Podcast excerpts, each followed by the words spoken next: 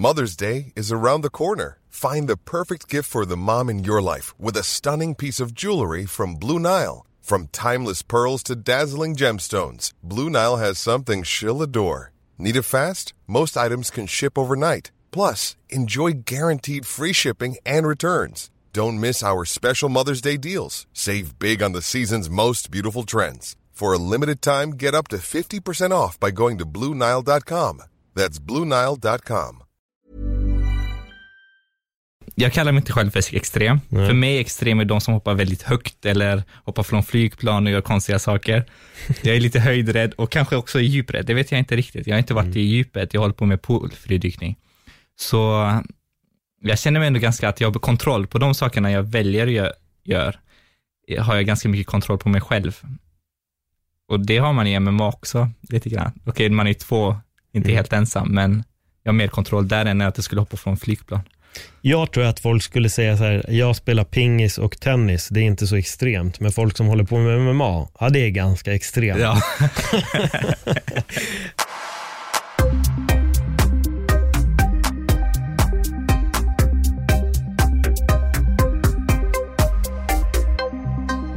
Rami Aziz, välkommen till Öppet sinne. Tackar. Vi satt precis och pratade där, när, när var det egentligen vi träffade varandra första Mm. gången? Och eh, MMA binder ju ihop oss från start. Det, Precis. det är ju där allting började och jag flög in på den scenen cirka 2009. Men då hade du redan hållit på ett tag. Ja, precis. Jag tror jag gick min, det var andra proffsmatchen. Det var i Karlstad som Mm. vi träffades. Då, då intervjuade du mig. Hade du vunnit? Ja, Fan som tur. det var min första professionella vinst faktiskt. Men vad fick dig överhuvudtaget börja med MMA? Oh. Eh, det var 2005, tror jag. 2007. Eh, som, jag höll på ganska mycket med fotboll. Mm. Och sen eh, var jag defensiv eh, in i mittfältare och ville bli lite starkare. Så jag följde med en vän och eh, testade kampsport. Han sa att vi gör mycket armövningar, häng med. så det började ju där och jag hängde med honom en, två gånger i veckan och körde styrka. Och sen var det ju, ja, sen ville jag testa på mer. De hade sparringdagar, jag ville sparra, stod med brorsan, spöade honom. Var det därför han lämnade Göteborg sen? Ja, precis. det tog kort på honom. Ja, precis. lillbrorsa. Så det började ju så, så 2007 började jag ju eh, med MMA. Jag började med thaiboxning egentligen, jag visste inte vad MMA var, men de hade ju lite grappling och sånt där. Och sen var det ju två månader senare fick jag höra av tränaren, och det är ju en grappling-tävling, vill du ställa upp? Så fick vi träna inför det, lära oss några lås. Det var inte mycket mer än så egentligen.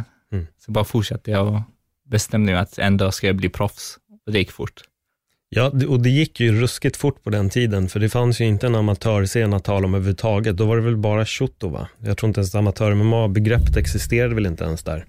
Nej, det var ju shoot och shootfighting. Mm. Eh, men jag tävlade ganska mycket i boxning, amatörboxning, thaiboxning och grappling. Och sen fick jag gå några amatörmatcher utomlands. Så när jag var 18, då var det ju dags. Det var någon månad efter att jag blev 18, så jag gick på The Zone, Hur gammal är du idag? 28. 28. Det, det jag har sett på, från dig, det är att du går oftast från en extrem till en annan extrem. Ja, det, det, är min, det är min lilla tolkning av eh, Mr. Rami Aziz som sitter här framför mig idag. Du gick från MMA, sen eh, la du ner MMA, Mm. du gick över till triathlon eller var det Ironman eller är det Ja, samma precis. sak? Så Triathlon och swimrun. precis. Så, så det är den tolkningen jag har. Just nu håller du på med fridykning. Eh, så det är verkligen de här extremernas extrem som du cirkulerar runt. Ja, alltså definitionen av extrem, det är liksom, jag kallar mig inte själv för extrem. Nej. För mig extrem är de som hoppar väldigt högt eller hoppar från flygplan och gör konstiga saker. Jag är lite höjdrädd och kanske också djuprädd, det vet jag inte riktigt. Jag har inte varit i djupet, jag håller på med poolfridykning. Så jag känner mig ändå ganska att jag har kontroll på de sakerna jag väljer att gö- gör. Har jag ganska mycket kontroll på mig själv. Och det har man i MMA också, lite grann. Okej, man är två, inte Mm. helt ensam, men jag har mer kontroll där än att jag skulle hoppa från flygplan.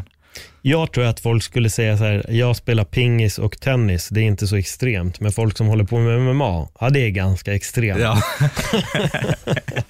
och sen kan folk säga, ja men jag har löpt ett maraton, men alltså de som gör triathlon, det är extremt. ja.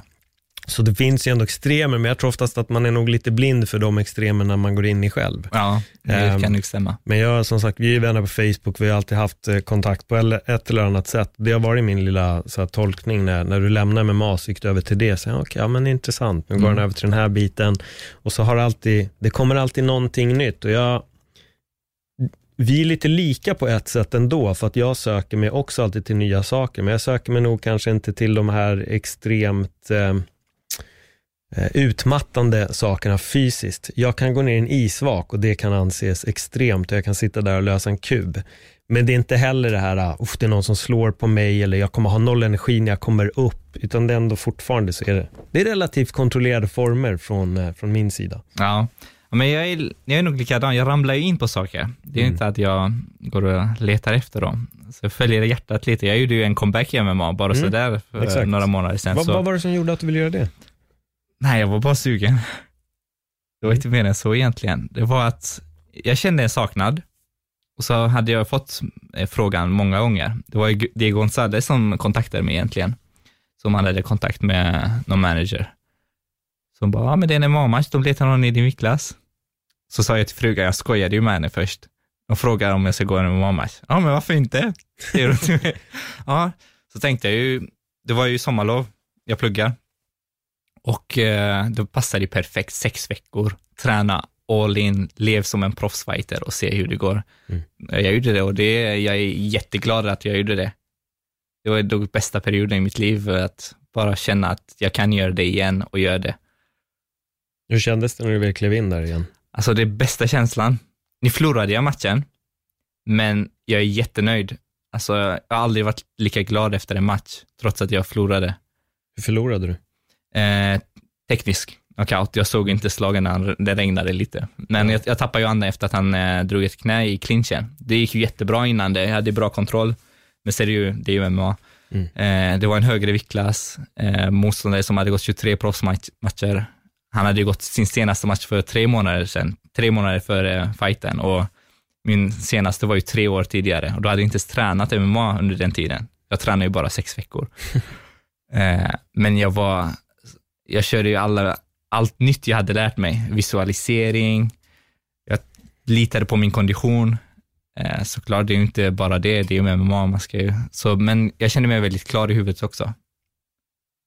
Hur är det med visualisering? När upptäckte du det och på vilket sätt har du jobbat med det? Tror jag har alltid jobbat med det, men det har aldrig varit medvetet. Mm. Eh, jag hade en mental coach under MMA-tiden, eh, som vi pratade och jobbade mycket med det, men då, då hade jag inte greppat det riktigt. Jag tog det liksom som information från någon annan och bara lyssnade och följde det. Men det skapades aldrig något äkta. Tills jag verkligen, det är som vi pratade innan här, med erfarenhet, man kan inte bara ge den till någon annan sådär. Om personen har tio år erfarenhet av det där, ska jag få över det på en sekund på en 18-åring, det går ju inte.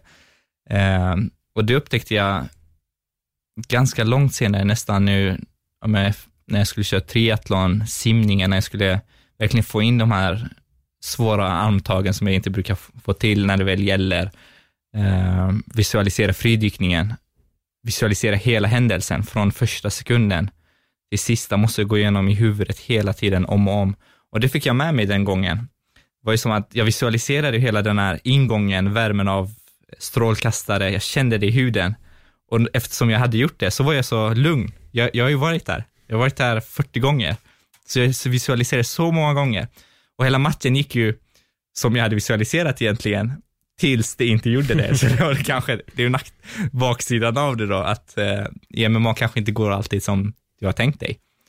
Nej, det är ju svårt att visualisera exakt vad den andra personen ska göra, men det är väl där också vissa människor jobbar med att de kör olika variabler utav matchen, att de sätter sig i alla möjliga positioner Precis. för att också vara förberedd. Men det är klart, det är svårt att visualisera att, ah, vänta, här blev jag knockad och det finns inget jag Nej. kan göra. Liksom. Jag var lite rädd för det. Jag var lite rädd för att visualisera att jag blir knockad.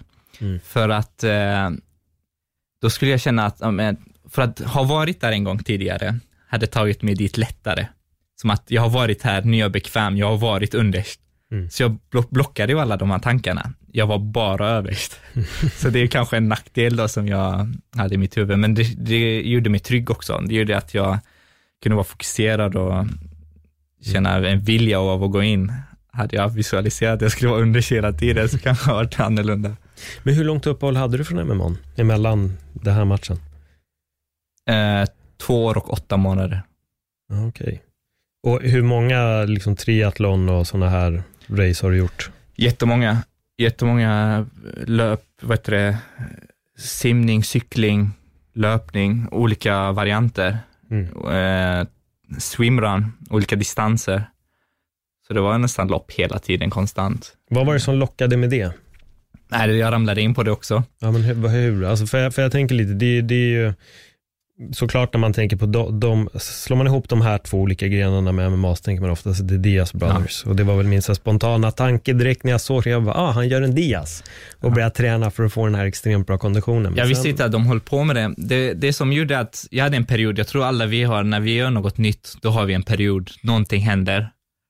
Och någonting hände mig också. Eh, jag var ju obesegrad i, mellan 2012 och 2016. Eh, och UFC skulle komma till Sverige, jag hade sådana planer, tänkte högt. Eh, och eh, jag hade gått fyra matcher på Desert Force, vunnit, vunnit dem. Och sen var det en match i Saudiarabien, var väldigt stressad den perioden, problem med visum, allting. Och sen gick jag matchen och förlorade första ronden på en omvänd baseball choke. Och jag var väldigt känd för baseball choke också, jag brukade ju alltid gå på dem själv.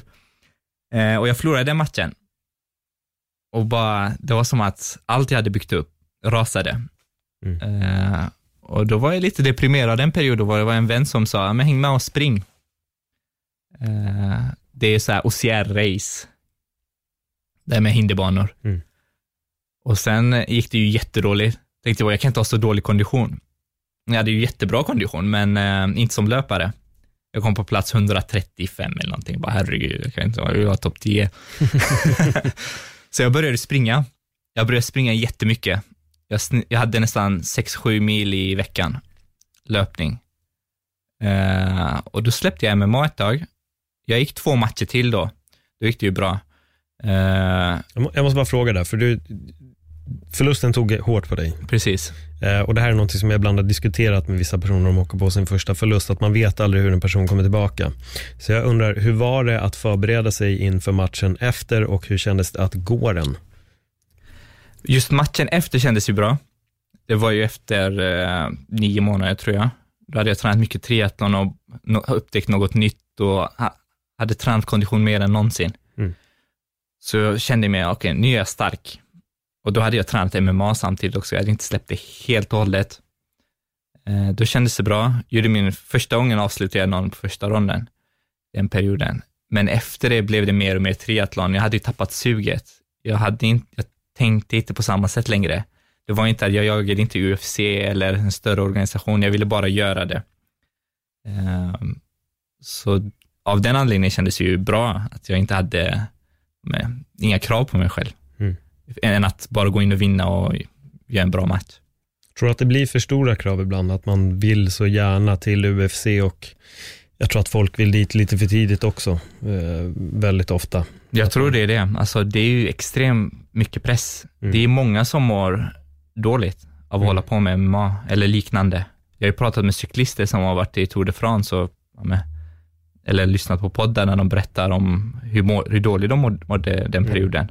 Det är det enda de gör och då blir det som ett tråkigt jobb till slut. Det är inte det här, det är inte samma känsla som man började första dagen när man började med MMA. Åh, det här är skitkul. Det här ska jag bli bäst i världen på. Mm. Och så kommer man till en nivå, det är fan jobbigt. Det, det krävs ett speciellt psyke för det där. Allting blir ju till slut ett jobb. Alltså Ja. hur, hur kul det än är till slut så blir det ju ett jobb och jag kan se den här pressen i väldigt många fighters där man märker att det är det är svårt och jag tror att det är, det är där jag tror att det, det saknas den här kanske, någon som hjälper en att jobba med det mentala. Det här har jag pushat på så många gånger, att det är för lite mental träning inom säkert alla idrotter, men jag tror att MMA lider av det otroligt mycket alltså. Ja, Att man går runt själv i sin egen värld med andra som också vill någonstans. Och så, när man bara har gått tre proffsmatcher så förväntar man sig att komma till den största höjden av allt. Och där är det väl på något sätt en, en, en skev syn av hur UFC funkar. Det är en väldigt ung sport. Det är inte fotbollsspelare idag som har spelat fyra fotbollsmatcher och bara, ah, jag förstår inte riktigt varför jag inte får spela i typ Real Madrid och gå Champions League-finalen.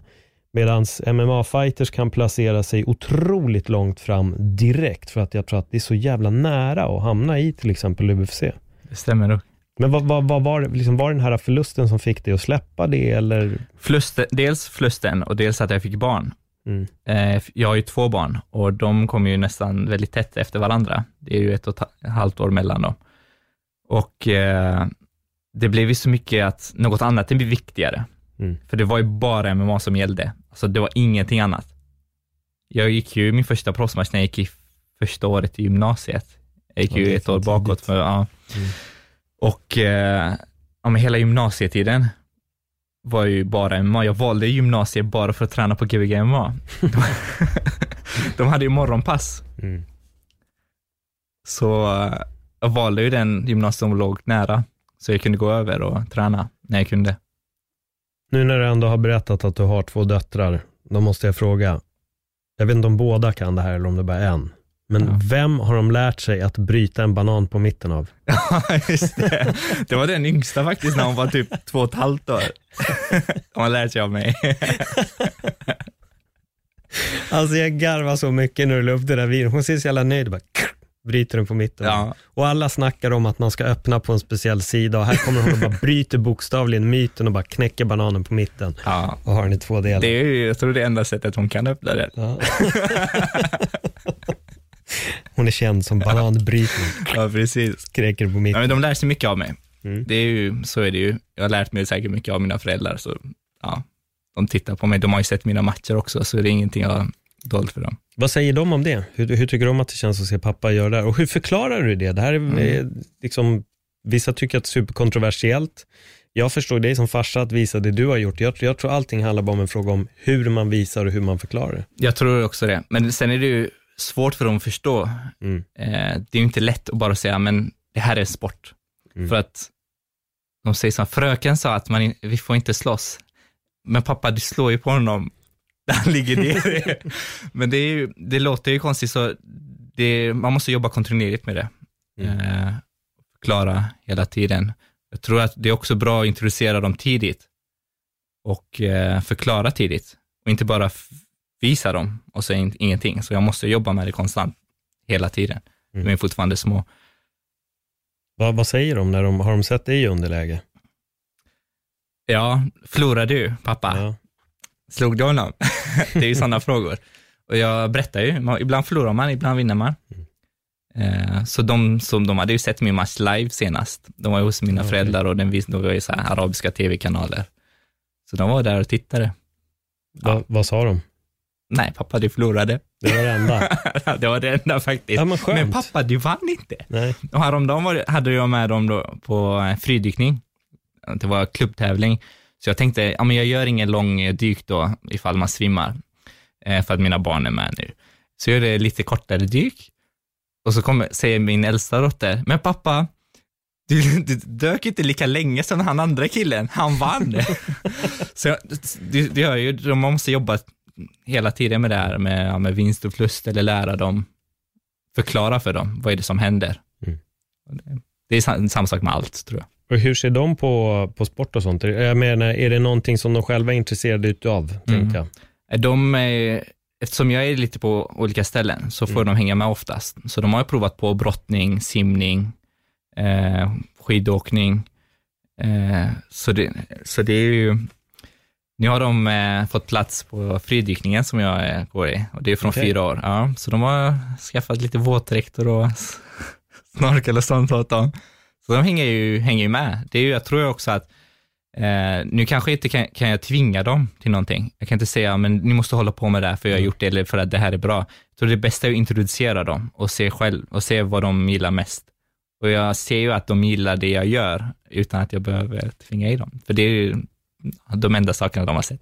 Mm. Det brukar vara så. Ja. De är inte sugna på att springa och simma långa distanser då? Ja, jo, springa gör vi också en del. Vi, har ju, vi bor ju precis, alltså typ 200 meter ifrån en löpbana. Mm. Så där springer jag ofta och har med mig dem och då vill de också springa. Så det blir automatiskt att de springer. Hur, hur långt springer ni i enad trupp? Alltså de springer mycket. Så häromdagen sprang de ju mer än vad min fru någonsin har gjort tror jag. Förlåt. Men de kan springa många varv på en 400 meters bana. Mhm. Det är ju vilar och, och så kör de igen. Det, till slut kan det bli så här 10 varv. Det är ju 4000 meter. Det är ju folk som inte ens går 4000 meter om dagen. Nej, det är ju ja, det är bra långt alltså. Ja. Det är det. Men jag tänkte nu på dina, dina simtävlingar. Hur ser en standard ut när du kör, för de brukar vara enade va? Det är lite triathlonaktigt. Um, vilket har varit mest utmanande för dig? Mm, den mest utmanande var en triathlon. Nu har jag inte gjort full distans. Jag har aldrig gjort en full Ironman. Jag har gjort halv Ironman. Och då är det ju 1,9 kilometer simning och eh, 90 kilometer cykling och en halv maraton. Och den var utmanande på grund av värmen. Jag svettas extremt mycket, så jag förlorade mycket salt. Jag hade med mig elektrolyter och allt sånt, men eh, tydligen inte tillräckligt. Och jag hade svart dräkt också på mig, vilket gjorde att det blev ännu mer varmt. Så jag fick ett, liksom, jag var helt utslagen när jag kom i mål. Jag var borta. Jag var helt borta. Jag hade fått ett värmestroke säkert, jag vet inte. Jävlar. Så där kämpade jag konstant. Eh, jag hade simmat hårt, jag hade cyklat hårt och hade sprungit hårt hela vägen. Så jag var ju helt slut, helt utmattad.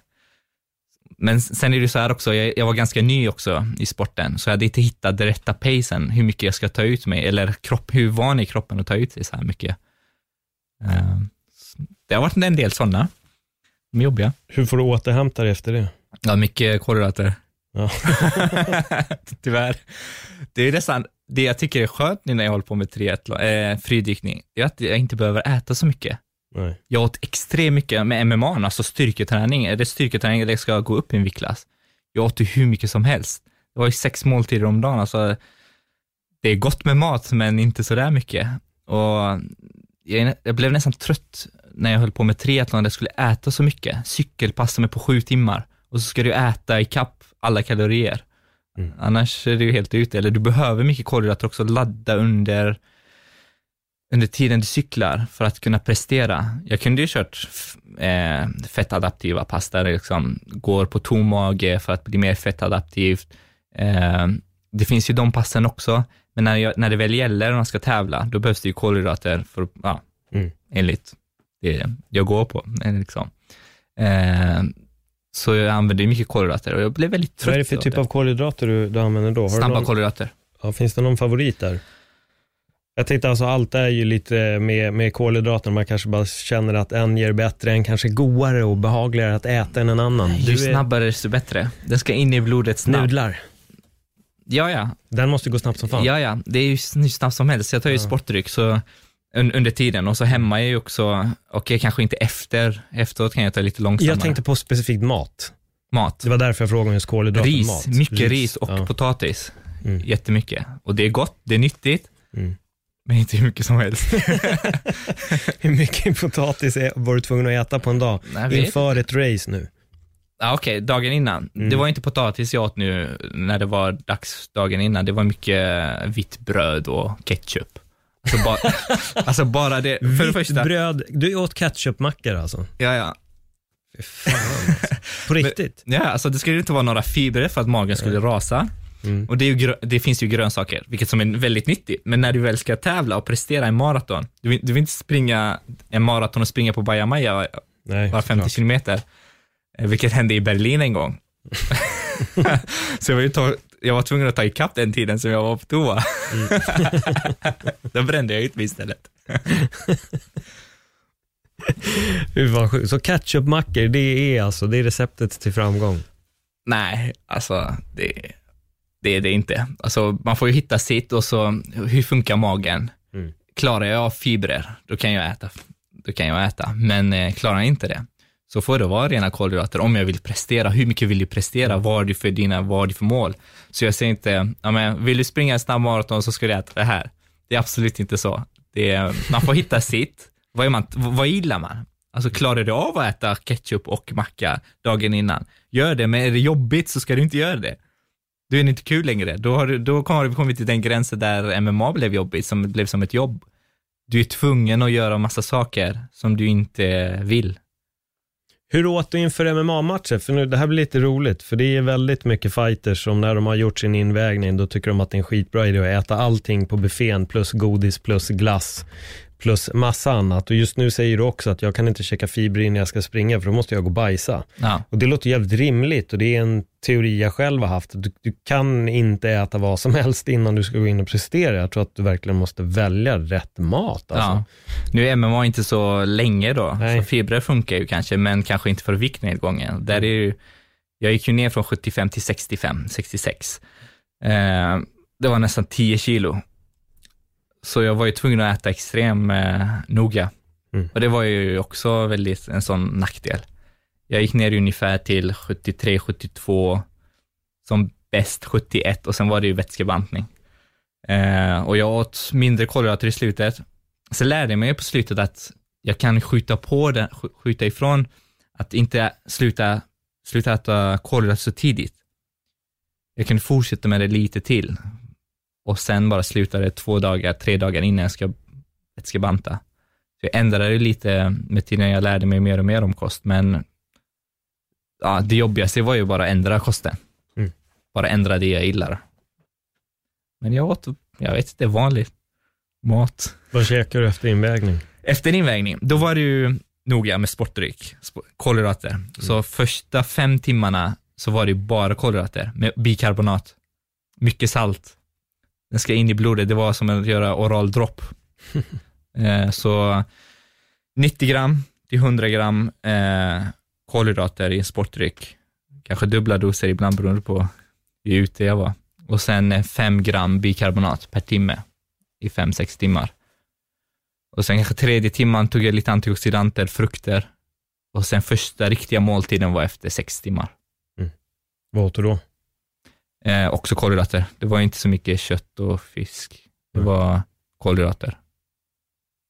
Efter, efter tävlingen, då var det första köttbiten Mm. som man har längtat. Käkar du godis innan match? Jag brukar inte äta godis överhuvudtaget. Förr åt jag mycket choklad, men det har jag också slutat med. Det är, Mm. det är bara när det finns hemma. Frugan har köpt åt barnen. Jag brukar inte köpa åt dem. Du som mig, jag kan inte heller köpa hem grejer för då vet jag att det är bara jag som kommer äta upp allting Ja, men det är det. ehm, och det är inte bra. Jag äter när jag det äter finns. för mycket. Nej, jag, jag har svårt att kontrollera mig när det kommer till godis. Så jag är så här, när det inte finns hemma då äter jag inte och när jag väl vill äta, då köper jag. Ja. Men det är inte bara här, åh varför har du inte liksom kakor hemma bara för att? För att Mm. då äter jag upp dem direkt. ja, exakt. Så då behöver jag köpa nya kakor varje dag för att jag kommer äta upp dem varje dag också. Det är bra också. Ibland får vi det, ibland inte. Ja, nej men verkligen. Nu har jag spårat nu under julen så det varit en ganska hård spårning. Så jag ser på min kropp att jag har gått upp lite av att käka så pass mycket den senaste veckan. Men det är just för att det är sött. Jag är, fan vad jag älskar sött alltså. Mm. Men jag tänker lite fortfarande på, på käk, för ehm, du har hållit på lite med, med fridykning, eller vi börjar med fridykning istället. Vad var Ja. det som fick dig att eh, liksom halka in i den? För du rekommenderade ju gästen Ulf Däckstegen Ja. till mig, som har varit med i min podd. Mm. Eh, Men jag fattar inte om du hade börjat med fridykning då, eller om du började strax efter. Nej, jag hade lyssnat på en podd eh, med honom efter att jag hade provat på fridykning. Det Mm. var en eh, prova på-kurs i Göteborg i februari i år, 2019. Eh, det var en kompis som sa till mig, häng med. Och så sa, jag sa verkligen det här till honom, få mig inte in på en annan grej. Då kommer jag fastna. Och det var inte så kul alltså första halvtimmen. Jag håller på med yoga. De hade på sig vanliga ja, t-shirt och shorts. Jag hade kommit i mina baddräkter. Jag bara, "Va, ska vi inte hoppa in i vattnet eller? Så, nej men, sen skulle de hålla andan i 45, eller vi skulle hålla andan. Och jag höll andan i 45 sekunder. Jag tänkte, vad fan, det är ju inte alls länge. Jag var ju bland de första som gick upp. Och efter att jag, efteråt gick jag hem och lyssnade på massa poddar om fridykning och just ramlade in på Ulf Däckstegens, det här med statisk andhållning. Mm. Han, har ju, han har ju hållit det i nio minuter på träning och 8.43 på tävling, som är svenska rekordet. Och jag tänkte jag, han måste göra något speciellt alltså. Det vill jag också göra. Så mm, lyssnade jag lite med självhypnos och sånt och började själv prova lite grann. Så det är ju så jag ramlade in på det, men det tog ett tag tills jag började verkligen träna det, för att i somras hade jag MMA-matchen att träna. Och sen åkte jag till Uganda på praktik, eh, eller plugga till lärare. Jag hade tre veckor praktik och jag var tillbaka i oktober, så det var ju väldigt nyligen. Men eh, jag har gjort bra tider och distanser som, som är godkända för att vara bra. Vad, vad är du uppe i nu? Sju minuter håller jag andan. Ja. Sju minuter. Förklara vad, vad är ni gör för folk som inte känner till det här. Alltså hur går en, en liksom tävling till? Mm. Jag håller på med poolfridykning Mm. och det, ju, det finns fyra grenar i det. Det är fyra grenar nyligen, förr var det tre när Ulf kanske höll på. Eh, en första eh, statisk andhållning, statisk apné. Och då håller man bara andan. Du har huvudet nere i vattnet och håller andan. Och måste, sen måste du komma upp och visa ett protokoll, surface-protokoll som det kallas. Du visar ett tecken med fingrarna, ett okej-tecken, och säger I'm okay. Eh, då får du ett godkänt tid, annars får du inget. Så, enkla regler. Och sen eh, finns det dynamisk apné, där du simmar under vattnet så långt som möjligt, inte djupt. Som, det finns så många ja, pooler, pool som är så djup. Liksom. Eh, då kan man göra det med fena, dynamisk apnea utan fena, DNF, och så finns det dynamisk apnea med fena. Och de här grenarna med fenor är två grenar. Dynamisk apnea med monofena, som är stor fena, som sitter ihop, där båda mina fötter sitter ihop. Och det är den jag kör. Så finns det ju med bifena, det är ju långa fenor som sitter, de är separata ifrån varandra. Du sparkar, så fyra grenar. Och jag håller på med tre av dem. Hur långt har du simmat som längst under vattnet på ett andetag? 189 meter. Vad kom du upp i tid på det? Vet du det? 2.42. Sen har jag gjort på träning att jag simmat 3.10 eh, och inte var ganska okej när jag kom upp. Jag var lite trött, men eh, eh, det går ju fram There's never been a faster or easier way to start your weight loss journey than with PlushCare. PlushCare accepts most insurance plans and gives you online access to board-certified physicians who can prescribe FDA-approved weight loss medications like Wigovi and Zepbound for those who qualify. Take charge of your health and speak with a board-certified physician about a weight loss plan that's right for you. Get started today at plushcare.com slash weight loss. That's plushcare.com slash weight loss. plushcare.com slash weight loss. Hey there, it's Michelle Norris. I'm host of a podcast called Your Mama's Kitchen. When I travel, I'm usually looking for a way to find a taste of home when I'm not at home. And one of the things I love to do when I am at home is entertain. And Airbnb allows me to do that. When I was in California recently, I rented a house that had a great kitchen. And when we were sitting around the table, we're all thinking, we're in someone else's house. Someone could be in all of our homes as well. If you have a home, but you're not always at home, you have an Airbnb. Your home might be worth more than you think. Find out how much at airbnb.com/slash host. framåt. Jag slår ju pers, alltså det här sju minuter ifrån igår. Mm. Så um, jag utvecklas hela tiden och vi får se vad vi hamnar på Hur mycket övar du hemma med andhållning? varje dag. Mm. Det är ju, alltså jag tror på kontinuitet. Ska man bli bra på någonting, så länge det är kul, så tror jag att man ska göra det hela tiden. Sen får jag höra, men du kommer bli utbränd, ja men då gör jag något annat. jag blir utbränd på sporten kanske, men eh, Mm. jag har ju hållit på så länge med så mycket annat, så, och varit inne i väggen också. Det är ju, jag har kanske hittat vägen tillbaka. Så, så länge det är kul så vill jag hålla på med det så mycket det går. Har du tröttnat på um, triathlon, löpning, simning och cykling nu eller vad? Nej, det är bara att det går så bra med fridykningen och jag kvalade med 189 meter var ju en kvalgräns. 180, 185 eller 187 meter var kvalgräns till VM. Eh, och jag simmade ju längre än så. Och då tänkte jag, jag kan ju simma ännu längre. Jag var inte helt slut när jag kom upp. Och så tänkte jag, det är det tionde längsta distansen en svensk någonsin har simmat. Så tänkte jag, men jag kan ju vända på 200 igen nästa gång.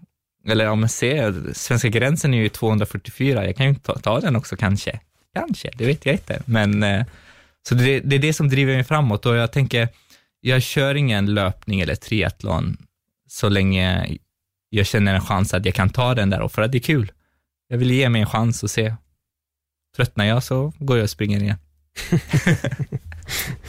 Det är enkelt att gå tillbaka i alla fall. Det är inget som hindrar en från att ta upp de gamla hobbysarna igen. Nej, precis. Men vad, vad är rekordet på, vet du? Just simningsbiten tänkte jag nu som du ändå. Med, med monofena Mm. eh, i Sverige är det 244. Någon som heter Ulf. Det är många Ulf som är duktiga på fridykning. Eh, Det kommer med namnet. Ja, jag kommer inte ihåg efternamnet hos hos honom, men eh, sen är ju världsrekordet, de här världsrekordgränserna är ju bara två, tre personer som gör, så över 250 meter är det ju inte många gör. Och det är två personer någonsin som har simmat 300 meter och en av dem simmade 316. Mm. Och det är sjukt länge, en av dem håller ju andan i 10-40 också. Så att det är, och de vattenfastar i 10 dagar och sådana saker, så det är ju Ja, de tömmer kroppen helt. de Alltså. tömmer kroppen helt, de sänker metabolismen extremt. Inte när de simmar egentligen. Eh, när de simmar så drar de i sig lite kolhydrater. Mm. För att, ja, det är ju muskler som du behöver bränna. Men eh, när de håller andan statisk så drar de ner metabolismen ordentligt. Eh, I de gränserna, jag behöver inte göra det för sju minuter.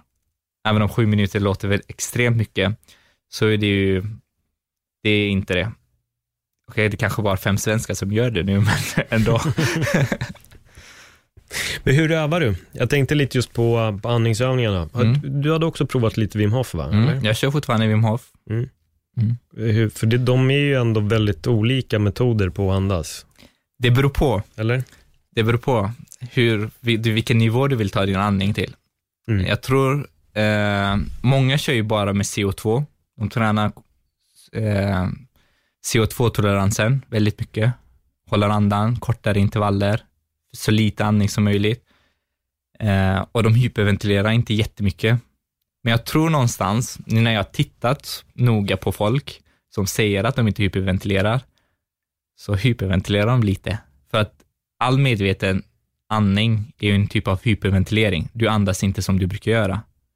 Och du får det i det mer syre än, ja, brukar brukar göra. Och så säger ju jättemånga att, nej men jag andas vanligt och så håller jag andan. Det är ju bättre för att om jag hyperventilerar så kommer jag inte till en högre gräns än jag kan göra med CO2. Och CO2 är mer smärtsam. Ja, så det är ju jättesvårt, men eh, hur jag tränar är att tre till fyra gånger i veckan kör jag CO2-intervaller och det är att jag håller exempelvis andan två minuter, andas 15 sekunder. Eller att jag andas två minuter och korta ner vilan, kortare och kortare. Och resten kör jag med mer vila. Då, är det då kallar vi träningen för O2-träning. Mycket mer syre, som Wim Hof gör. Han eh, drar in luft fem sekunder från magen, bröst, och så släpper han det bara går. Och det, den kör jag som vila. Och då är det längre vila, kanske tre minuter vila, två minuter vila. Och då, men då håller jag andan så, så mycket det går. Eh, så att jag når en viss syrebrist. Jag vill nå en syrebrist för att kroppen ska vänja sig och spara syre. Att det här är extremt, någonting händer. Och eh, ja, jag vill spara på syre. Så jag skjuter ju upp de här gränserna. För två månader sedan höll jag andan fem minuter, 5.30 eh, och fick syrebrist, var nära att simma. Man, man känner av det lite grann, man blir lite skakig. Eh, och där var min gräns. Men jag har varit i den gränsen så många gånger, så den bara skjuts upp hela tiden. Var, ha, har du svimmat någon gång i vattnet? Nej, jag har inte simmat helt än. Nej. Än. Och, och hur svimmar man halvt? Vad, vad upplever du? Och hur reagerar de runt omkring dig? Ser de, fattar de att du är på G att svimma? Mhm. Eller vad händer? Ja, de, de märker att man är på väg att svimma, eller det beror på hur bra man coachas. Så när jag håller andan så är en coach bredvid mig, så eh, till exempel jag ser att, säg första tiden när det har gått 3.30, då visar jag tecken med fingret. Och så säger coachen tack. Då vet jag att coachen såg att jag visade ett tecken. Det, känns tryggt för mig också. Eh, så att han inte ser när jag svimmar. Så visar jag inte tecken, eller visar för långsamt, då kan han fråga igen. Visar jag inte, då är jag borta. Då måste jag komma upp Mm. och andas. Eller att jag behöver luft. Och det är inte så farligt, eh, för ja, man svimmar ju för att kroppen vill spara syre, så, så fort du kommer upp på ytan så börjar du andas. Om det inte har gått 3-4 minuter, då får du en hjärnskada, men därför är det viktigt med att man alltid kör med någon, aldrig ensam. Okej, i sängen kan du ligga och hålla andan ensam, då börjar du andas bara, så får du få ett blackout. Eh, det jag har fått kallas LMC, eh, Loss of Motor Control eller Mind of Control någonting. Eh, och den, Då har man 15 sekunder ungefär på sig innan man simmar. Och det är när man kommer upp och så är man inte riktigt klar att se det där okej-tecknet, visa okej-tecken och säga I'm okej. Ja, man mumlar lite. Ehm, och så tar det fem sekunder och så säger man I'm okej och fast, ja, då är man ute då. Ehm, eller att eh, jag visar tecken, liksom visar med höger hand, visar med vänster, höger hand igen, visar med vänster, eller visar båda två samtidigt, båda händerna. Och då eh, säger tränaren, ja, men gå upp, gå upp. Eh, går jag inte upp första så får de ta upp mig då. Men då är jag inte ute, då är jag inte svimmat än. Så jag har inte varit helt ute än. Men det hände, det såg jag också på tävlingen. Men då är de helt okej och kan tävla igen. Men vad gör man då? Tar man upp personen i vattnet eller vänder man den på rygg så att de får liksom ligga kvar i vattnet och bara börja andas där eller hur, hur går Det finns ju safety som simmar när man väl simmar. Mm. Då tar de upp personen och eh, blåser på ansiktet och eh, örfilar lite lätt och säger personens namn då. Och det kallas blow, tap, talk. Mm. Eh, och det räcker, det behövs inget liksom, eh, hjärt och lungräddning. Det har nog inte hänt eh, om man inte tar upp personen eh, efter tre, fyra minuter. Det är det som gör djupet lite farligt. Eh, att om man svimmar på djupet, eller så kanske inte safetyn är där, att de inte kan simma så långt ner. Så det är ju folk som simmar 100-120 meter djupt. Mm. Och inte sportdykare kan komma ner, så det tar ju dem fem timmar att komma upp. De måste ju på grund av trycket. Men en fridykare kan ju bara upp och ner. det där är så jävla sjukt. Mm. Det är helt otroligt. Ja, det stora blå är ju en film vi som är, var, var barn på 80-talet. Nej, men det, det är galet. Alltså, jag är helt fascinerad över den här grejen med att gå ner så jävla djupt på ett enda andetag och sen Ja. komma upp. Och som du säger, de andra behöver ju liksom stationera sig på nivåerna Ja. eh, för att det inte ska hända något. Men de här går bara raka vägen ner och sen Precis. upp och ingenting. Men där har det också något att göra. De måste blåsa ut luften vid någon viss instans också va? Ja, och, och så vara kvar, eh, det beror på, de måste ju vara kvar i en viss eh, djup en stund också. Har de dykt med no limit, det är att en apparat skickar ner dig Mm. hur snabbt som helst och du måste bara tryckutjämna varje sekund. Eh, och det var någon tysk, eller någon från Österrike som eh, dök 214 eller 240. 214 är den godkända distansen som man dök med eh, djupet och 240 var hans försök. Det skulle vara 700 feet. Eh, och då fick han eh, stroke när han kom upp. Det var ju, han fick ju, hans blod blev ju till bubblor, alltså även där får man en, han använde ju av en eh, tom kolaflaska som han blåste ur sin egen luft och använde den för att tryckutjämna. Och han tryckutjämnade tre gånger per sekund. Bara, hela tiden. Ja. Alltså jag tror djupfridykning för någon som mig, som gillar slå världsrekord, då är det farligt. då tror jag det är lite farligt. Mm. Eh, även om man kan liksom safety, alltså de gränserna, alltså över 100 meter, du är ju ensam. Han hade ju med sig någon världsmästare i sportdykning som kunde varit i 160 meter eller någonting, som var där. Och den personen fick, tog ju honom åtta timmar att komma tillbaka sen. Han visste ju inte ens hur det har gått för Herbert när han var uppe. Så det är ju, och han, han la ju 200 000 på det där, på det där rekordet som höll få. Så för mig li, blir det lite för extrem. Eh, jag vill djupfridyka, men eh, inte ta det så som jag gör med längdfridykning, poolfridykning. Nej. Bara ha skoj. Och när jag svimmar så kan någon plocka upp mig. Och inte, Ja, det är inte på djupa vatten i alla fall. Så Nej, det, är, precis. det, är stor, eh, det är stor skillnad. Vad, hur ser du ditt rekord? Jag antar att du redan har börjat visualisera, göra en ja. Mystic Assist här nu. Och, jag har, eh, jag har faktiskt visualiserat att jag gör 250 meter. mm. och då är det det maximala rekordet? Är Svenska Det, rekordet. svenska, okej. Svenska rekord. Eh, sen är ju, blir gränserna väldigt tajtare. Alltså nu kanske känns det lätt att bara slå rekorden, men jag tror när jag vänder på 200 så är det ju väldigt svårt. Varje meter kommer kännas. Mm. Så jag får nog, jag kommer nog simma några gånger tills. Kanske kan behövas några år träning, det vet jag inte, men, eh, men jag har det målet i sikte i alla fall. Det känns rimligt också. Eftersom jag utvecklas så snabbt så tror jag att det finns eh, en möjlig gräns att Mm. trycka upp mig dit. Ja, fan vad spännande. Vad, vad blir nästa grej efter det då? Jag vet inte. Men du är en person, du, du sa att du utbildar dig till lärare va? Är du Mm. färdig eller Ett år kvar, ett år kvar? så det är fyra års utbildning. Vilken, eh, ja, vilken gren? Mm. Så lärare kan man vara inom väldigt, väldigt mycket. Eh, grundskolelärare, Sen har jag valt NO-ämnen, så vi läser 30 poäng eh, andra ämnen än svenska, matte och eh, engelska. Så det är NO-ämnen. Mm. Hur ska du inspirera de unga? Hur blir Rami Aziz en lärare som förändrar skolsystemet? Jag har riktat Ja, det- ganska hård kritik mot skolsystemet. Du lyssnar ju på min podd, så du har Ja, säkert hört. ja, men alltså det är jättesvårt. Eh, ja, jag lyssnade på din podd, din egen eh, podd, Ja. när du berättade om din eh, berättelse om Ja. skolan. Och, ja, men det finns ju många brister i skolan. Det är Mm. jätte, jättemycket. Det beror ju på jättemånga saker. Allt från lärare, rektorer, systemet. Mm. Så jag vet inte vad jag ska gå in på. Det, är det finns ju mycket bra också. Jag tror att man ska försöka göra det bästa av det som finns, eh, så mycket det går. Jag tror jag vet hur du vinner eleverna. Mm. Tipsa mig gärna.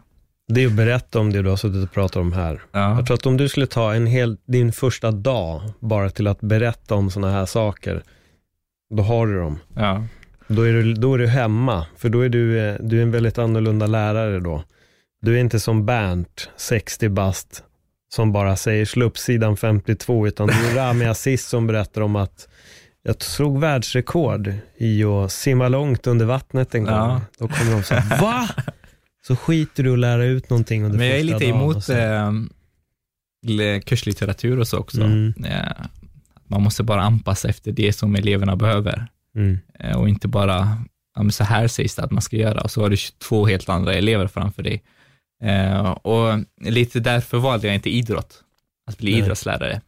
För jag gillar att prata mer Mm. och köta hål i deras skalle istället och visa dem något annat. Det kan jag visa även när, jag, liksom, när vi har idrott, eller när jag, vi har matte. Vi går ju och promenerar 500 meter istället för att skriva hur långt är 500 meter. Har de inte gått exakt 500 meter så vet de inte hur långt det är. Jag har bara visat på tavlan. Mm. Tänk dig det här gånger 500. Ja, Men det är diffust, allting är ju, det är väldigt diffust när man gör eh, sådana tester. Det är samma som det här när någon säger 100 meter och sen ställer man sig på en 100 meters rak sträcka. ja. Det blir en helt annan grej. Det är därför folk gärna tror att byggnader är 15 meter trots att de kanske bara är 5.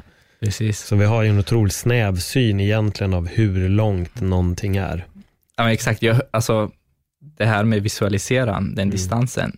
Jag promenerade den distansen som jag skulle hålla andan. Eh, jag, visste, jag hade bestämt mig att hålla, göra 187 meter, gå över kvalgränsen. Eh, så jag promenerade bredvid poolen och höll andan. Det kändes riktigt jobbigt, måste jag säga. Jag klarade knappt 100 meter. Eh, men det är också stressen när man är väl, väl där och ska göra det då. Men Eh, men jag visualiserade många gånger den distansen, så det var som att jag kommer bara göra det. Sen att om jag kommer avsvimmad upp eller inte, det är, det är frågan. Men det sjuka var att det fanns ingen gräns att jag kunde se, ja men det här är 189 meter, det står ju ingenting. Vid, 70, 100, vid eh, varje 25 meter så finns det ju en, någonting botten som visar om det här är halvvägs och så har du väggen, du vänder 50. Jag minns att jag såg 175 men att jag prickade 189, det, Mm. jag tror det var någonting med, alltså, det, det sa bara, men du, det är dags, du är där nu, gå upp. Jag hade gått den distansen så många gånger, så det kändes som att om i samma takt som jag simmar, per sekund, så här simmar jag. Så gick jag hela tiden, fram och tillbaka. Så en av mina kompisar, alla andra sitter och vilar för att dra ner sin puls, men du går, du har bara promenerat hur många gånger som helst. Jag var jättestressad samtidigt, men Men, men du höll andan samtidigt som du gick? Ja, några gånger testade jag bara. Men jag kommer, alltså att gå och hålla andan är mycket jobbigare än att simma. För jag tänkte det är två så pass olika Mm. eh, alltså rörelser för hela kroppen. Det måste vara två väldigt olika sätt att Ja. synsätta. Jag så kan, På den ena har du ju den här, som du säger, vad heter det, monofena? monofena. Ja, du kan ju kicka och bara glida framåt. Mm. Så nej, när jag håller andan och går, då kör jag en minutare och då är det jättejobbigt. Mm. Alltså en minut i vattnet, det är ingenting, det är inte ens uppvärmning. Jag tänkte bara monofena, jag berättade för dig att jag simmade in i en eh, vägg en gång. Med huvudet eller? Ja. Oj. Jag la ju upp bara för någon dag sedan på Insta när jag hade ett jack i pannan. Ja. Jag blöder i pannan. Jag, min dåvarande flickvän, vi hade ju ett hus i Spanien. Så jag sa att jag skulle simma fram och tillbaka under vattnet. Hon bara, du kommer inte klara det. Jag, bara, jag har gjort det här flera gånger, det är klart jag kan. Jag, jag kan simma fram och tillbaka under vattnet. Um, jag hade inga glasögon utan jag skulle bara simma. Jag är lite irriterad, av, mm, alla är väl egentligen, utav kloret i vattnet. Så jag blundar. Men jag öppnar ögonen till och från och tittar. Och då öppnar jag och tittar och jag upplever att jag, har, att jag typ är halvvägs i poolen bara. Mm. Jag har liksom halvvägs kvar till väggen. Så jag börjar dra världens här armtag, ett crawlsim, tar i som fan och börjar bara pendla med fötterna som fan för jag tänkte att jag har halva vägen kvar till väggen. Och då stänger jag ögonen för jag vet att jag har en bra bit kvar. Alltså jag måste ha missbedömt så jävla hårt för att jag vet att jag hinner dra armarna och sparkar och sen Bam. säger bara boom, så slår jag i pannan rakt in i väggen. Jag bara, Uff. det hoppar, jag bara simmar upp, går upp och då börjar hon garva. Hon bara, du, du har inte, du kommer ju bara till ena änden. Jag bara, jag har simmat in i väggen, jag har fått ett jack i pannan. Hon bara, ha ha ha. Och så vänder jag mig om och då ser hon att jag blöder. Hon bara, va men vad fan med gud. Ja men det, det är helt sjukt, man måste ju, alltså jag blundar också Mm. emellanåt. Det är ju där man slappnar av. Ja. Eh, och så, det var faktiskt en som eh, sim, eh, simmade i kaklet två gånger Oj. under samma dyk. han är en av Sveriges bästa på djupt fridykning. Mm. Så Det han... är för att eh, det inte finns något kakel. Nej, exakt. Det var hans första tävling. det var hans första tävling i poolen, så först simmar han ena väggen, och så det låter ju jättemycket. Nu tänker jag, nu kommer han upp, men han fortsätter vi simma åt andra hållet. Så går han in i väggen där också. men det är för att han är så van, när det är djupt, då är det ju bara ja, blunda och tills du når den där, där du ska hämta upp ett kort. Eh, Då piper det eller någonting. Jag har inte varit där nere, men någonting händer som man vaknar till. Men simmar du med glasögon eller utan? Eh, utan när, det är, när jag håller andan Mm. och eh, med när jag simmar, men jag tränar på att ta bort den också. För att eh, det finns ju något som heter dykrespons. Ju mer vatten det kommer in i min näsa och ögon och hela ansiktet så dras den igång mycket fortare. Och det är att kroppen sparar syre. Det är ju samma respons som eh, ja, valar och andra däggvattendjur har. Hur laddar du matmässigt inför en sån här tävling? För Ulf var också inne lite på det där, men jag för mig det är väl, man käkar väl, man sitter kanske inte och slevar Ben Jerrys innan man ska ta rekord i att hålla andan länge. Ja. Eh, nej, jag äter inte så mycket innan. Jag har inte testat ordentligt, för att jag vet att de bästa vattenfastar. Mm. Eh, och då, det är ingen hemlighet, de håller i. De, de, berätt, de berättar ju, de har varit på vattenfasta i tio dagar exempelvis. För mig är det jätteextremt. Nu vill jag inte hålla på sådär. Eh, så jag käkar ingen frukost och så väntar jag tills det börjar, beroende på hur många timmar det är kvar. Nu var det ju tävlingen på kvällen, så jag käkade ju frukost den dagen. Men vanligtvis på träningen så gör jag inte det. Eh, om det är träning sent på kvällen, då äter jag kanske senast klockan 12. Då har jag liksom sju, sex timmar jag inte äter. Vad äter du då? Jag tänkte, Det är jag vanligt, måste, det, det här, det jag har hemma. ja, okej. Ja, jag tänkte bara för att det måste ju vara så otroligt annorlunda mot till exempel triathlon. Nej, men eftersom det, nu är det ju, jag har bara tävlat en gång, Mm. så på träning, inför träning så äter jag vanligt. Jag testar lite grann. Jag testar rödbetsjuice och eh, lite kreatin och så. Det finns inte mycket mer man kan göra när man håller andan. Så, eh, men inför tävlingen, eftersom jag hade gjort sådär på träningarna hela tiden, då var det samma sak. Jag åt klockan 12, och tävlingen skulle gå på 9 på kvällen, nå- någonting. Det var lite längre då, 9 timmar. Men sen fick jag höra att ja, det var någon vän som skickade en studie på när metabolismen går ner. Och det var tydligen längre än 48 timmar beroende på vad man ätit, så det kan vara lika gärna 72 timmar Mm. för att få effekt av att eh, den där fastan ger dig någonting. Annars går metabolismen upp istället, Mhm. till exempel när man kör peri- periodisk fasta och så. Eh, så den kommer inte ge effekt för anhållningen. Och då tänkte jag, men det bästa sättet är ju bara ha magen tom, så att det är inte så mycket mat som jobbar i kroppen. Eh, vill jag göra något ordentligt får jag, kanske jag når 8-9 minuter och sen får jag testa, för att nu utvecklas jag hela tiden, så jag gör inget extrem kost eller något liknande. En rödbetsjuice och så testar jag. Vad är grejen med rödbetsjuice? Eh, jag har själv Mm. testat lite rödbetsjuice, men det, det känns som att rödbetsjuice har fått så här typ världens hype de senaste åren? Vad är det? Jag tror hypen stämmer också lite grann. Ja, men jag Det har ju- fått lite den vibben på när man tittar på lite studier och forskning. Men, Mm. men vad, jag kommer bara inte ihåg riktigt vad är det den gör. I rödbetsjuice finns ju nitrat. Ja. Och det gör ju att när nitrat kommer in i munnen, saliven gör det till nitrit istället, något som heter nitrit. Och det gör ju att blodkärlen vidgas. Eh, så du får mer syre in i blodet när du andas och springer mer till muskler. Eh, jag vet inte hur mycket det ger anhållningen för att vi förbrukar inte syre eller någonting. Men eh, det gör vi ju, men vi rör inte musklerna så Mm. mycket alls. Det ger nog mer i de dynamiska grenarna. Så det är ju det. Det finns ju mycket studier på det. Men det visar sig också, ju mer vältränad du är, desto mer du har hållit på, desto lägre effekt får du.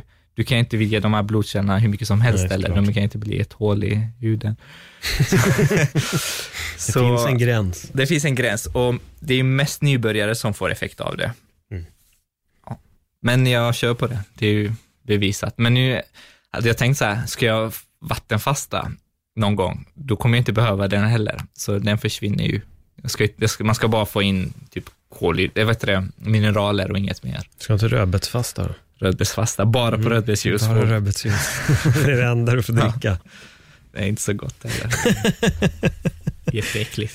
Ja, jag är lite förvånad. Folk tycker att det där är skitäckligt. Jag säger väl, men det kanske är jag som bara druckit massa andra äckliga saker. Ja, jag tror så, det. Så då funkar det väl. Jag har ju testat de här biohacking-drycken Ja, som han hade med sig på din podd. ja den var ju väldigt slemmig. Ja. en speciell smak, men jag är nog mer för att jag gjorde mycket så grönsaksdrycker förut.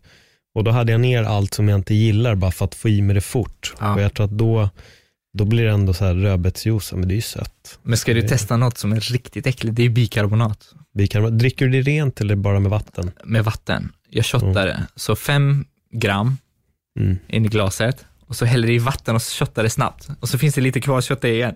Mm. det är det äckligaste som finns. Och det, är ju, det gör ju blod, liksom, kroppen lite basisk. Och det, kan, det kan hjälpa anhållningen tror jag. Mm. Nu tar jag in lite så nära på och lite längre ifrån än vad jag brukar göra i triathlon och swimrun. Eh, Jag har inte känt effekt på samma sätt som jag känner med rödbetsjuice, men det ska göra någonting. Ja, jag Det kostar förstår. 10 kronor på Ica, så varför inte? Hur många shottar får man på den tian? Ganska många va? Ja, 30 gram har du, så det är ju Mm, ser. sex shottar Ja. Fan vad gott 10 alltså. Alla efter den här podden kommer sätta sig och köta bikarbonat, Bikarbonat, bara för att det ja. med Aziz har rekommenderat. Ja, alltså nu måste jag säga det. det ju Magen kan ju rasa, man kan få ju vulkaneffekt, det är ju liksom att du, Det ja, kan jag tänka mig. upp och ner båda samtidigt. Så får inte ge er samtidigt allt för mycket. För att få effekt ordentligt, det ska ju vara 0,3 eller 0,4 gram per kilo kroppsvikt. Och man kan inte få in allt samtidigt. För mig 0,3 gram per kilo kroppsvikt är liksom 27 gram. Eh, jag delar upp det, 5 gram åt gången i timmen och sen känner jag mig laddad. Okej, så ta allt direkt. Ta inte allt direkt. ah, ni kan ju prova. Så Vi köper en hel burk. Det är så kul, när jag jobbade som PT så var det en PT-kund till mig som sa att hon hade mått- dåligt för hon hade, hon hade köpt PVO som jag hade provat också. Jag bara, hon bara, jag mår jättedåligt. Och så frågade jag, "Va- varför gör du det? Hon bara, men jag har tagit den här PVOn. Så jag, fan jag mår inte dåligt av den. Frågade, hur mycket har du tagit? Nej, jag tog ju fem matskedar. Åh herregud. Jag bara, oh shit, jag bara, nej, nej, nej, alltså du ska ta hem av den där lilla skopan. Tusen milligram Ja, hon hade koffein. missuppfattat det helt. Vi fick avbryta passet. Jag bara, du får åka hem. Nej, hon mådde skit. Alltså, hon var jättedålig Ja. och det förstår jag. Alltså, det är men jag tror det är lätt ibland att ta fel. Så som sagt med bikarbonatet, ta inte Ja. hela direkt. Nu Exakt. Nej, jag har slutat ta koffein också. Så jag Ja. dricker te typ. För Nej. att det är koffein i den. Jag vill ju ha låg puls hela Vanligtvis drack jag aldrig kaffe heller, men eh, nu är jag mer noga. Är det Re- Red Bull eller någonting, eller sportdryck som innehåller koffein, så hoppar jag över det helt och hållet. Ja, vad var anledningen så? Stress? Högre puls. Mm, Jag vill ha så låg puls som möjligt. Eh, och det är ju att jag kan hålla andan längre. just det. Och så koffein har ju nedbrytningstid på fyra timmar. Så en eh, Red Bull säger vi som har 180 milligram. Efter fyra timmar så har du hälften, 90. Och efter fyra timmar till så har du 45. Så har du fyra timmar till. Så har du druckit den klockan fem på eftermiddagen, du har kvar den till nästa dag. Ju, sömnen blir inte bra och såklart, man får ju effekt på träningen när du eh, springer och så. Så Mm. inför lopp och intervaller brukar jag ta koffein. Men eh, i friidrotting behöver jag inte alls, så det, jag, nu är det noll. Är det några mer grejer du har tagit bort från dricka eller kost när det gäller just fridrykning? Ja, kolhydratladdning. Ja, såklart. Men lite kolhydrater tar jag innan start. Det är ju för att när jag inte ätit på så länge så kostar fett lite mer syre. Det är liksom, du behöver mer syre i kroppen för att eh, bränna fett. Eh, så man, man är på fettförbränning och jag drar lite eh, kolhydrater bara. Det krävs inte många gram. Mm. Så en klunk. Så använder kroppen kolhydraten istället som kräver lägre syre. Och då kör jag anhållningen på det. Men då tar du kolhydrater i drickform, inte i fast föda. Precis, drickform. Mm. Jättesnabb sportdryck. Ja. Rakt in i blodet. ja, ibland är det det som behövs. Ja. Rakt in i blodet. Eh, Ramasis, vad skrämmer dig? Åh, djupet. Nu. Djupet. För jag har tänkt på det mycket. Ja. Det är många frågor. Liksom många frågar, kommer du testa och dyka djupt? Det är så härligt och så. Det skrämmer mig lite. Mm. För jag vet att jag är lite extrem av mig eh, när jag ska slå rekord och så. Jag vill lite mer hela tiden. Så jag vet inte hur det skulle bli där. Nej. Det skrämmer mig. Nej, det kanske är den grejen du behöver hålla dig ifrån. Ja. Det är mycket möjligt att det är så. När hoppar du fallskärm? Oh. När jag är klar med plugget. Så jag kan lite, lägga lite pengar på sånt också. För det känns som att det är din så sista face your fears på något sätt. Du sa själv i början, att jag är inte så extrem så jag hoppar fallskärm. Det kanske är där du... ja, nej, jag tror det är lite läskigt alltså. Ja. Får se om jag tar mig dit. Det kommer säkert sluta med att om, här, om ett eller två år, då är det så här, fallskärmshoppar Rami. Ja. Då har du tröttnat på, eh, på fridykning, då fallskärm den nya grejen och sen är så här, men jag har gjort mina 10 Finns det väl 000 inga hopp. tävlingar i det eller? Det gör det säkert. Alltså allt som finns som har tävlingar och sånt, det finns det fortfarande en chans. Jo, men de har väl allt möjligt med när de gör formationer och, Okej. och sånt. Sen vet jag inte Ja. hur i och för sig en tävling skulle, jag har en polare som höll på väldigt mycket med, Ja. med det där. Med sådana tävlingar så kostar ju så mycket. Jag tror, alltså det sköna med triathlon och eh, med att jag började med fridykning, är att eh, alla kostnader som man lägger när man håller på med triathlon, men fan, montera cykeln här och där och det kostar mycket. Ja, det kan jag tänka mig. kan man lägga mycket på annat. Ja. Och ha roligt. Det är tur i alla fall att du har en dotter som kan bryta bananen åt dig när du är Ja, trött. exakt. Det är ju det perfekt, slipper du, slipper du tänka på dig själv. Du, om folk vill följa dig, var, var hittar man dig och kan följa dig på din resa? Ja, jag finns på Facebook, Mm. Rami Bladlav och eh, Instagram, samma. Härligt. Tack för ett bra samtal. Tack Paul. Det var länge sedan du och jag hade liksom möjligheten att sitta och surra och vi Ja. följer varandra på sociala medierna och jag ser ju allt du gör och jag säger det, du hoppar från extrem till extrem. Ja. Så snart det fallskärm. Snart kommer fallskärmshoppandet vara där. Det är det Ni vet var ni hörde det först. I öppet sinne, trots Ja. att han var rädd. Nu 20 år senare står han där på kanten av flygplanet, redo att hoppa och slå, om det nu finns ett rekord att slå. Jag är redan kallsvettig.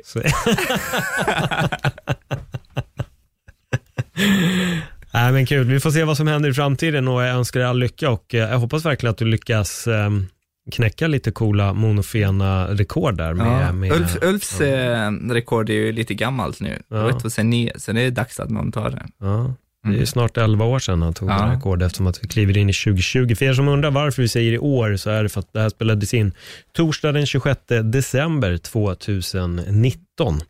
Så eh, när ni hör det här avsnittet, då är i år förra året. Mm. Ja, där har ni det. Hörni gott folk, eh, jättekul att ni hängde med oss eh, även den här gången. In och följ Rami på hans eh, äventyr så får ni ha en eh, fantastisk vecka så hörs vi nästa gång igen. Hej då!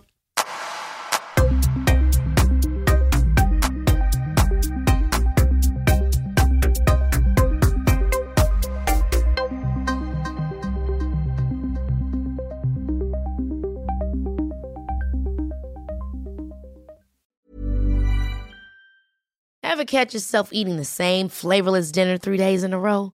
Dreaming of something better? Well, HelloFresh is your guilt-free dream come true, baby. It's me, Kiki Palmer. Let's wake up those taste buds with hot, juicy pecan-crusted chicken or garlic butter shrimp scampi. Mm. Hello Fresh. Stop dreaming of all the delicious possibilities and dig in at HelloFresh.com. Let's get this dinner party started.